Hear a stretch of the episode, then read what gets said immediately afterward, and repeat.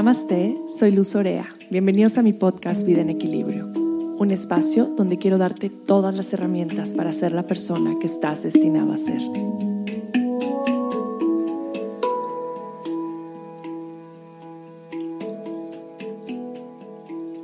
Bienvenidos de vuelta a un episodio más de Vida en Equilibrio. Este es el episodio 30 y no puedo creer que hemos llegado hasta aquí.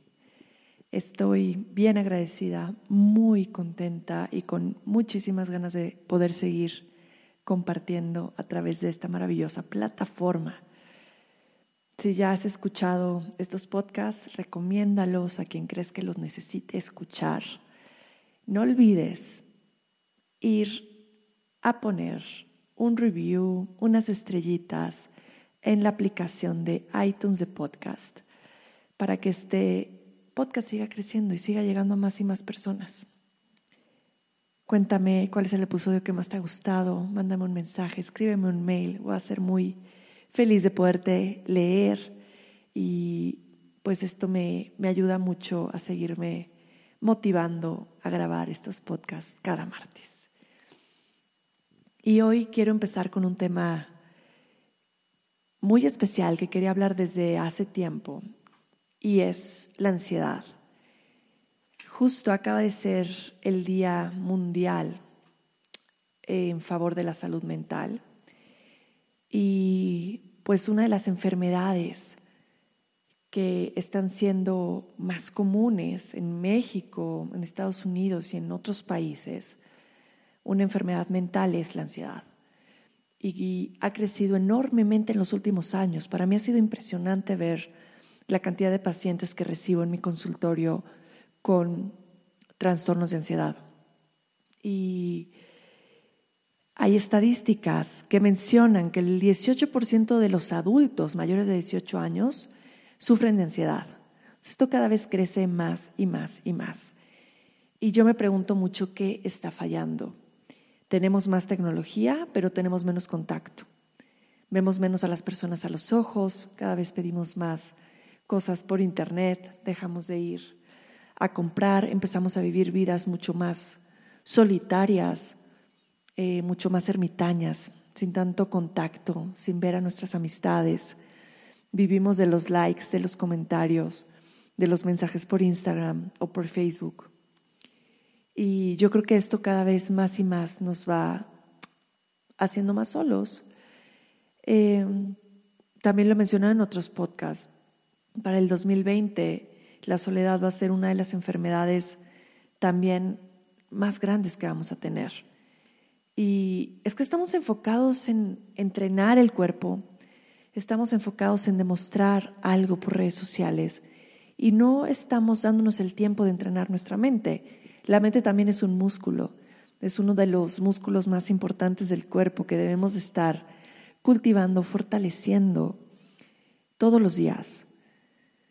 Y para mí la historia con la ansiedad ha sido algo muy cercano y es algo que apenas realicé un par de años para acá. No crees que me había dado cuenta. Em, yo cuando crecí y de niña, lo he comentado antes, era una niña bastante feliz con mis inseguridades como cualquiera, pero tenía estos pequeños episodios de ansiedad que en el momento yo nunca supe que había sido ansiedad. Hasta unos años para acá que empecé a trabajar un poquito con mi historia y con mi infancia y me di cuenta que había tenido ansiedad de chiquita. Y me acuerdo que empezaba a sentir como reumas y como ansiedad, me tronaba los dedos, las muñecas, los tobillos. Iba con mi mamá y le decía, mamá, tengo ansias, yo le llamaba ansias. Y mi mamá eh, amorosamente me decía, tranquila, no pasa nada, me abrazaba y ya está, pero no hacíamos nada más porque tampoco estaba considerado como algo tal cual como una ansiedad, ni era algo muy fuerte, ni, ni mentalmente me acuerdo de haber tenido como episodios difíciles, era más en cuestión física. Ahora que, que lo vuelvo a sentir, lo veo más como algo que afectaba a mi sistema nervioso y que inmediatamente se reflejaba en mi cuerpo. Total que se fue quitando. Eh, en ya mi edad adulta han sido pocos los episodios que he tenido de ansiedad, pero los tengo súper identificados. Son momentos donde me lleno de muchísimo trabajo, donde no tengo descanso y donde pasa algo muy particular conmigo y, que también esto es mucho de bata. Bata se llena de muchas actividades, tiene muchas ideas porque son muy creativos, pero les cuesta llevar las cosas a cabo. Entonces estos proyectos se caen en el aire y ese aire está en tu mente. Entonces, pues estos proyectos, estas ideas, estas cosas sin terminar están en tu mente y están ahí todo el tiempo atrás de ti, ¿no? ¿A qué hora vas a acabar esto? ¿A qué hora vas a mandar el mail? Na, na, na, na, na, na. Entonces te están persiguiendo y no las acabas. Apenas acabo de ir, que estuve en India y fui a una consulta de astrología védica. Y el astrólogo me dijo que empezó con, debes de parar en posponer las cosas. Y fue para mí como una cubeta de agua fría.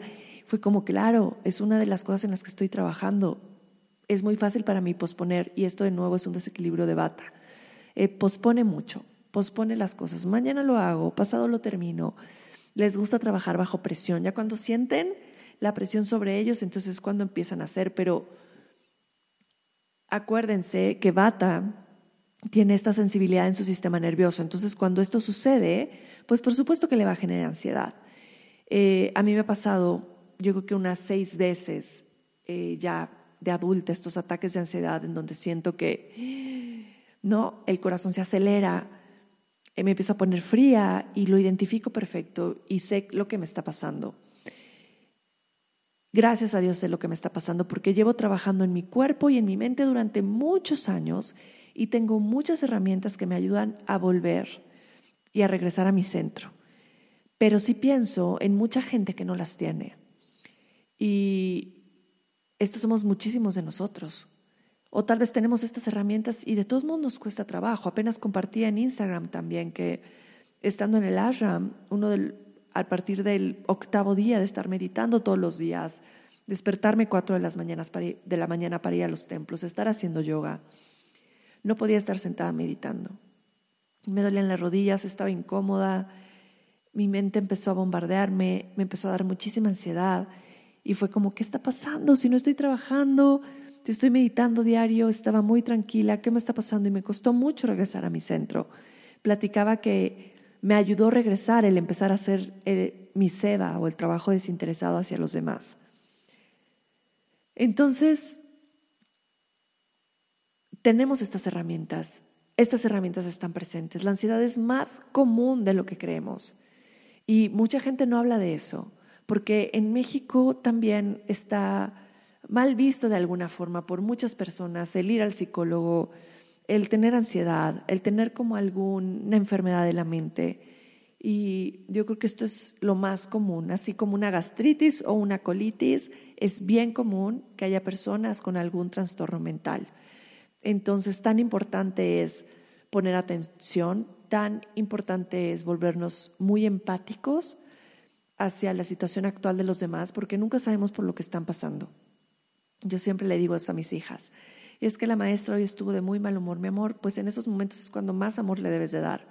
No sabes qué está pasando en su casa, no sabes qué está pasando en su familia, no sabes qué está pasando con ella en el trabajo. Nos pasó una vez con una maestra de mi hija Valentina que las regañaba mucho. Me dijo, mamá, es que nadie quiere a esta maestra porque las regaña mucho. Le dije, vale, tenle mucha compasión, tú no sabes qué está pasando con ella. Y sí, un día salió de la escuela llorando y me dijo, mamá, tenías razón. Y la maestra me platicó que es mamá soltera, que tiene que salir de la escuela a las 7 de la noche, que llega a su casa a hacer el quehacer, a cocinar, a dejar las cosas listas para mañana. Eh, trabaja también cuando llega a casa y después de dormir a sus, a sus hijos. Y al otro día de nuevo comienza todo y, y está sola y no tiene mucho dinero. Y, y entonces le hizo una carta preciosa y le puso que la quería mucho que le aprendía muchísimo, que gracias por todo el esfuerzo que hacía para ellos, ¿no? Y fue como aplicar esta empatía, que si han escuchado mi podcast de empatía y compasión, es un, podcast, es un episodio divino, vayan y escúchenlo. Pero al final la ansiedad es muy común, porque pues todos tenemos este sufrimiento que vamos acumulando, esta carga de estrés, estos ritmos de vida que nos van empujando al no saber qué hacer. Y cuando no sabemos cómo regresar a nuestro centro, cómo equilibrar de nuevo nuestra mente y nuestro cuerpo, pues es cuando la ansiedad se sale de control. Y yo creo que podemos acercar herramientas a las personas que les ayude a encontrar este equilibrio, este equilibrio en su mente. Y aquí hay como varios tips que les quiero dar.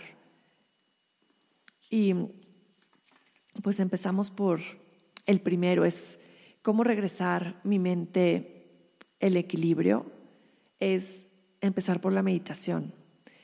La meditación es la mejor herramienta, aunque por supuesto es muy difícil empezar a meditar cuando estoy teniendo ansiedad. Entonces, una de las maneras más sencillas de empezar en una meditación es respirar. Entonces, la respiración es una de nuestras mejores herramientas y todo lo podemos hacer y está a nuestro alcance. Y es una respiración sencilla de inhalar en cuatro tiempos y exhalar en cuatro tiempos. Y repites un par de veces. La respiración estabiliza el sistema nervioso. La respiración nos ayuda a regresar a nuestro centro. La respiración ayuda a calmar nuestros pensamientos porque te estás enfocando en otra cosa, estás enfocándote en el control de tu respiración.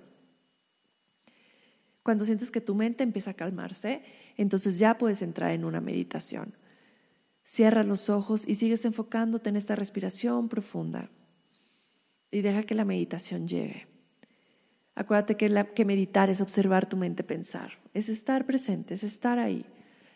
Para mí la meditación ha sido una de las más grandes herramientas y me ayuda en cualquier momento que siento que me salgo de equilibrio, en cualquier momento que siento que mi mente me está saboteando, ¿no? Como todo puede estar muy bien en tu vida y tu mente de pronto empieza a decir, no, tenemos que hacer algo para que tú no estés tan feliz. y de pronto les demos caso. Y es cuando yo empiezo con estos pensamientos de autosabotaje, cuando yo empiezo con estas dudas, cuando yo empiezo a compararme con los demás, cuando yo empiezo a dudar de mí, es cuando intento parar a mi mente y sentarme a meditar y sentarme a respirar y regresar a mi centro. Cada vez dudamos más de nosotros. ¿Por qué? Porque tenemos más acceso a muchas historias que no sabemos si son reales. Ahorita voy a hablar de eso, pero el primer punto vendría siendo el pranayama y meditación.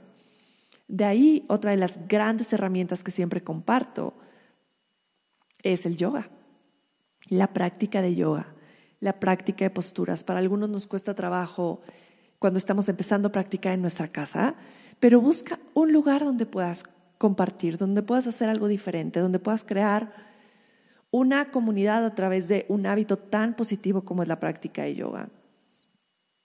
Ya hay muchos estudios, hay muchos maestros, encuentra algún lugar que sea adecuado para ti, que se sienta bien para tu corazón y ve a clases de yoga. Y si esto no es posible, haz un par de posturas de yoga en tu casa. La postura del niño es una postura de mucho beneficio. Eh, la postura de Paschimottanasana, flexión hacia enfrente con piernas extendidas, también es una postura de mucho beneficio.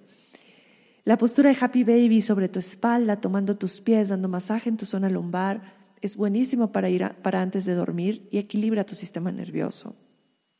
Entonces, estas son como pequeñas posturas que te pueden ayudar. A mí, una que me ayuda mucho y que me encanta y que hago mucho antes de irme a la cama es la paloma. La paloma es una postura muy sencilla, búsquenla en internet y es una postura que a mí me da mucho equilibrio, que me ayuda mucho a enraizar trabaja con mis caderas, libera emociones y me ayuda a conectar con la tierra. Esa puede ser otra postura maravillosa para la ansiedad.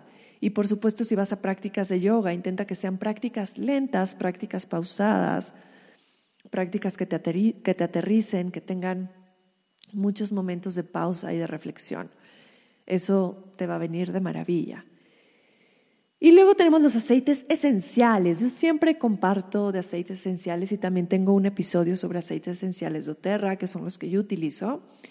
Y pues también trabajar con aceites para mí, para mis pacientes, para mis alumnos, ha sido un, un gran regalo. ¿Qué aceites recomiendo para la ansiedad? Recomiendo aceite esencial de lavanda, este puede ser como mi principal diluir un poquito en aceite de coco, ponerte en las plantas de los pies, darte un masajito antes de ir a dormir, puede ser de muchísimo beneficio. Serenity, que es una mezcla de muchos aceites para relajar, también lo recomiendo en difusor. Bergamota, que ayuda mucho con el autoestima, eh, con la seguridad. Este también puede ser uno que podemos utilizar en difusor por las mañanas o en los momentos en los que empecemos a sentir que la, que la ansiedad está viniendo. También está la naranja silvestre, que motiva, da alegría, da felicidad, como que es, es el aceite del optimismo. Y tenemos vetiver, vetiver para dormir, puede ser una excelente idea. Limón y menta, esto se puede mezclar en difusor. Limón, menta, serenity y bergamota, y es una delicia máxima, como dirían mis hijas.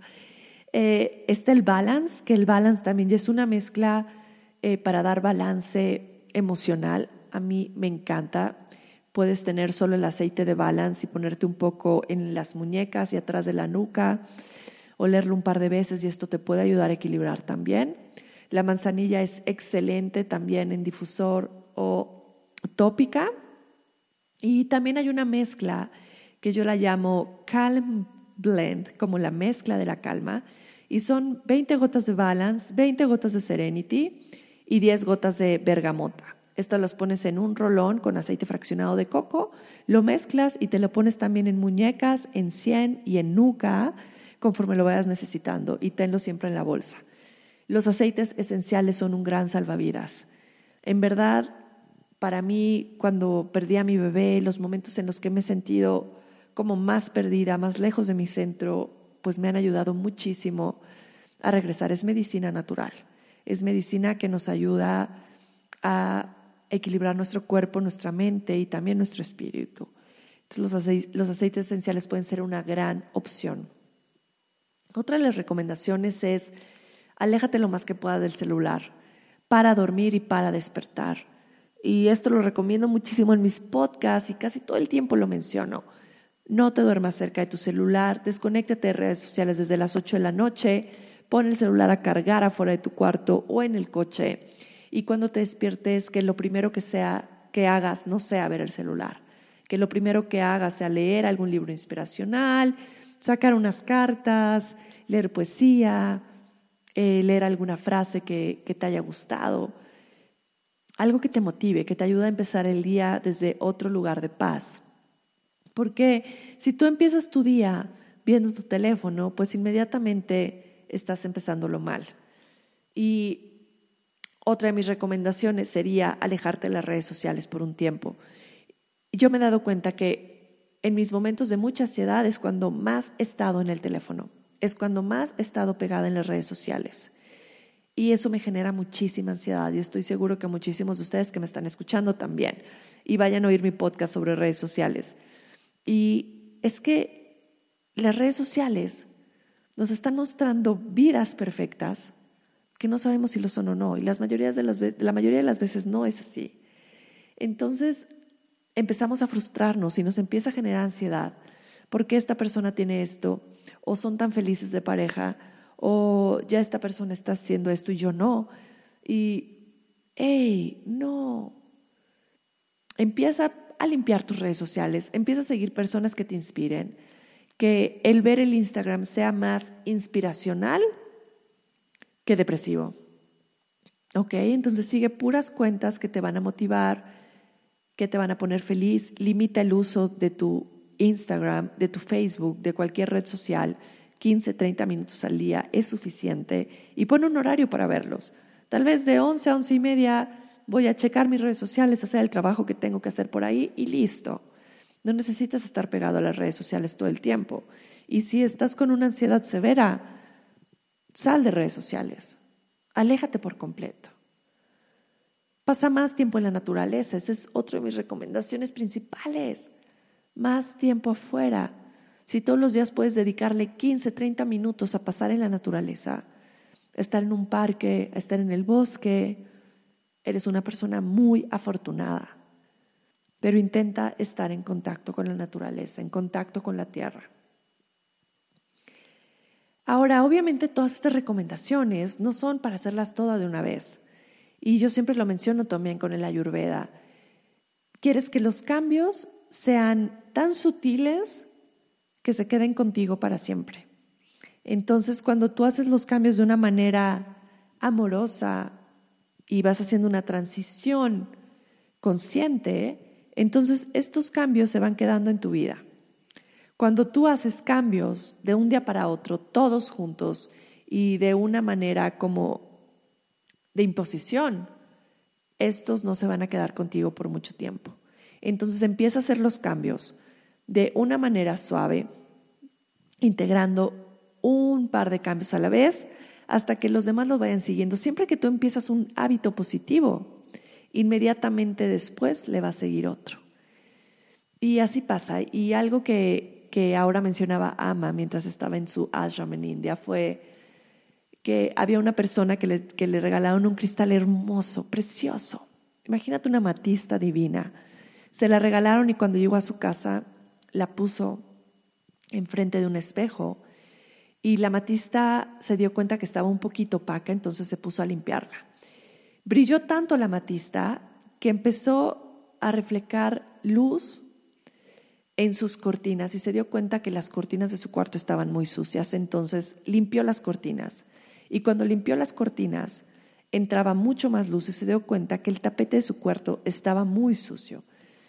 Y limpió el tapete. Y cuando limpió el tapete se dio cuenta que también el piso estaba muy sucio. Y así sucesivamente, este es el trabajo que estamos haciendo todos los días, de limpiar, de cambiar nuestros hábitos, de limpiar nuestra mente, de trabajar en nosotros. Esto es un trabajo diario. Como les decía, no sucede de la noche en la mañana. Diario nos vamos a encontrar algo que podemos hacer mejor, algo que podemos trabajar, algo que podemos limpiar en nuestra vida para alcanzar la calma y la paz mental. Entonces, trabaja en este cambio diario y así pasa, empiezas a hacer yoga y te empiezas a dar cuenta que tal vez tu relación no está funcionando tan bien o tus hábitos de alimentación no son tan buenos. Y es lo mismo que pasaba con la señora del cuarzo en su cuarto. Lo mismo vamos experimentando día a día cuando empezamos a hacer cosas positivas. Por eso siempre le sigue algo bueno también. Es como un círculo de bienestar. Empieza un nuevo hábito positivo y le va a seguir otro y así consecutivamente, sin forzar nada. Va a venir de la mano con lo nuevo que estás integrando en tu vida. Entonces, creo que estas son las mejores maneras de poder alejarnos de la ansiedad.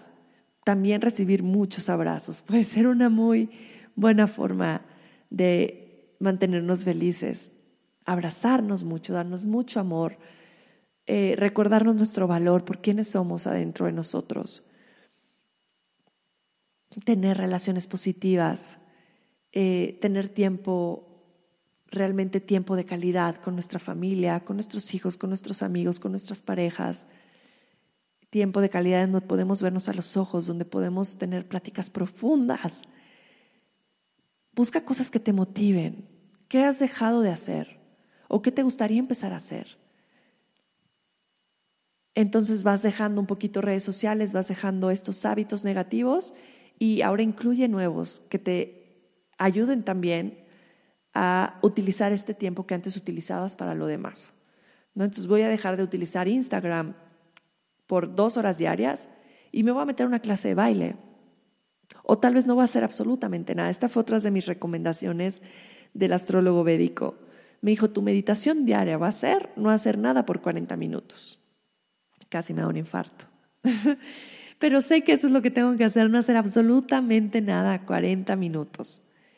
Y lo voy a empezar a poner en práctica porque todavía no he podido. En el ashram sí pude, pero regresar a casa es muy diferente. Pero al final, pues esto es para ti, esto es para las personas que conozcas que, que puedan tener algún tipo de ansiedad en su vida y que los puedas ayudar. Recuerda que venimos aquí para ayudar a las demás personas, para hacer algo bueno por los demás, para hacer que las demás personas tengan salud, tengan bienestar, tengan abundancia. Pequeñas recomendaciones que les puedas dar van a ser de muchísimo beneficio. Tú no sabes cuántas vidas puedes estar transformando al ser gentil, al ser amoroso, a dar estas recomendaciones o consejos. A mí me impresiona mucho cuando leo de pronto mensajes tan fuertes de cómo les ha cambiado la vida escuchar tal podcast o ver tal recomendación, o empezar con el ayurveda. Alguna vez tuve una alumna de yoga que me dijo que no se suicidó porque conoció el yoga y porque entró a mis clases. y decidió seguir viviendo porque el yoga le cambió la vida. Y el yoga, yo fui una herramienta de transmisión del yoga hacia ella, pero al final nunca sabes todas las vidas que estás tocando y a la inversa también. Nunca sabes cómo las palabras pueden afectar a los demás y cómo tu trato puede ser de mucho impacto con los demás. Y aquí voy también a los temas de bullying, a los temas de comentarios negativos que decimos hacia otros que tal vez en ese momento no, no son reales, pero estamos enojados. Pueden crear un impacto bastante fuerte en los demás.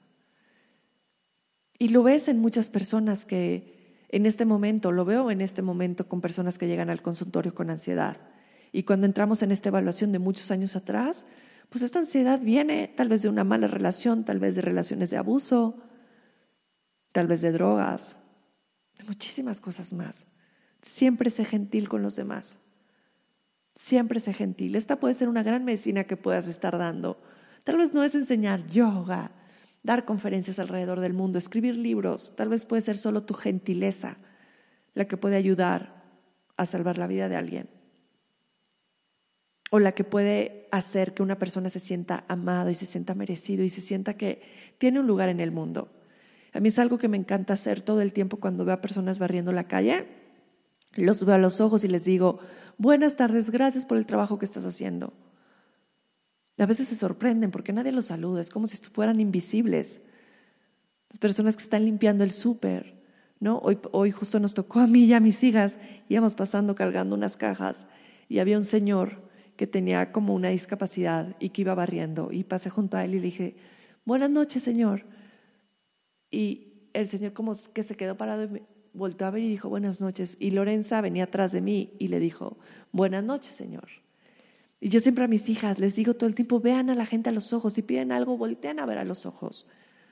No ver a los ojos, no, no, estás, no estás dándole esa actitud de respeto y gentileza a los demás. Aparte de todo lo que es por favor y gracias, es ver a la gente a los ojos. Porque esto les da a ellos este lugar que todos necesitamos. Cuando hables con tus hijos, agáchate a su nivel, habla con ellos a los ojos. Le estás dando esa importancia que se merecen. Nunca minimices las cosas que a tus hijos les pasan para decir, ah, eso no es nada, no te pasó nada, no importa. No, sí importa. Para ellos lo que les está pasando es como si se les cayera el mundo. Y entonces, ¿cómo los estoy escuchando y qué apoyo les estoy dando? Porque esto va a forjar también su futuro después. Nuestro rol como padres es bien importante está cañón la responsabilidad que tenemos, porque a partir de la primera infancia podemos crear niños seguros, con confianza y felices, o podemos hacer completamente lo contrario. ¿Qué estás haciendo para lograr niños seguros y niños felices y niños que tengan confianza en sí mismos? Que sepan a dónde ir y a dónde regresar cuando cierta que pierdan el piso. A mí me preocupa mucho a mí me preocupa mucho ahora ver todos nuestros estándares de belleza. Y todo el tiempo les digo a mis hijas, no se pinten, tienen los ojos hermosos y se ven preciosas y sus cejas son lo máximo. Y no, y no quiero decir porque decirles o se vuelvan vanidosas, sino para decirles que son hermosas así como son, naturales y no van a necesitar nada más. Y ahora cada vez hay más cosas, que si las cejas pintadas, que si las pestañas postizas, que si el Botox, que sí, que sí, que sí. ¿Y dónde quedan las personas normales? Vas viendo esos estándares de belleza y te sientes mal. Te sientes que eres feo o que eres fea. Y la verdad es que no.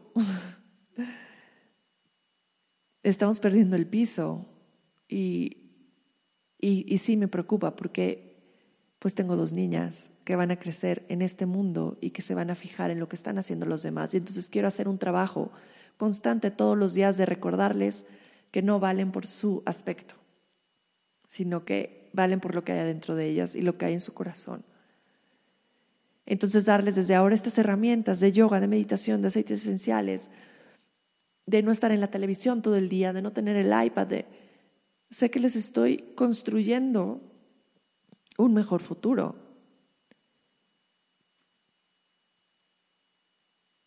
¿Qué estás haciendo tú y por ti? Hoy es un buen momento para empezar con alguna de estas cosas que sabes que en algún momento de tu vida te puede salvar la vida o te puede ayudar a trascender momentos difíciles. ¿Qué estás haciendo ahora y qué vas a integrar? Siempre es un buen momento. Esto es también como un seguro de vida, de tu mente, de tu espíritu. Todos lo necesitamos. Todos lo necesitamos. Muchas gracias por estar aquí.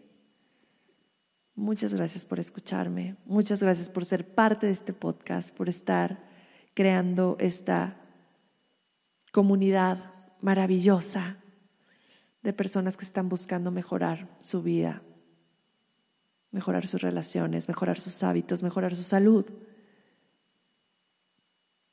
Gracias infinitas. Los quiero. Satnam.